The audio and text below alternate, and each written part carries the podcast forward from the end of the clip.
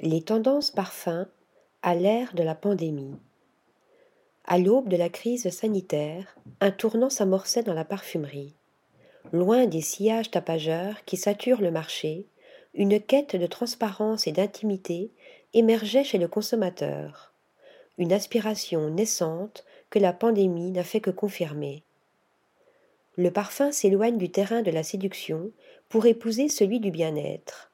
Les accords sucrés laisse place à une addiction plus subtile au travers des jeux de texture. Si les notes caramélisées sont toujours de mise, la gourmandise se redessine. Place à la douceur des nuances lactées qui puisent dans le bois de santal leurs accents crémeux à l'image de « Oh là là » de Théo Cabanel. Les muscs blancs, avec leurs évocations sensuelles de peau ou d'odeur de propre rassurante, rencontrent un franc succès. For Her, Pure Musk de Narciso Rodriguez ou Idole de Lancôme témoignent d'une tendance qui s'est épanouie pendant la pandémie. Citons aussi Musc Outre-Blanc de Guerlain ou Sun Bleached d'une nuit nomade. Radieuses, les fleurs blanches insufflent de la lumière dans nos vies. Parmi celles-ci, la fleur d'oranger, très en vogue, dont la fraîcheur et la sensualité cache un côté feel-good apaisant.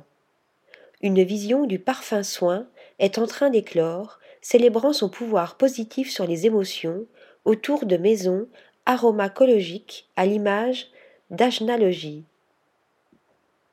Antidote à la sinistrose, la reine des fleurs s'invite cette année chez les marques pour nous faire voir la vie en rose.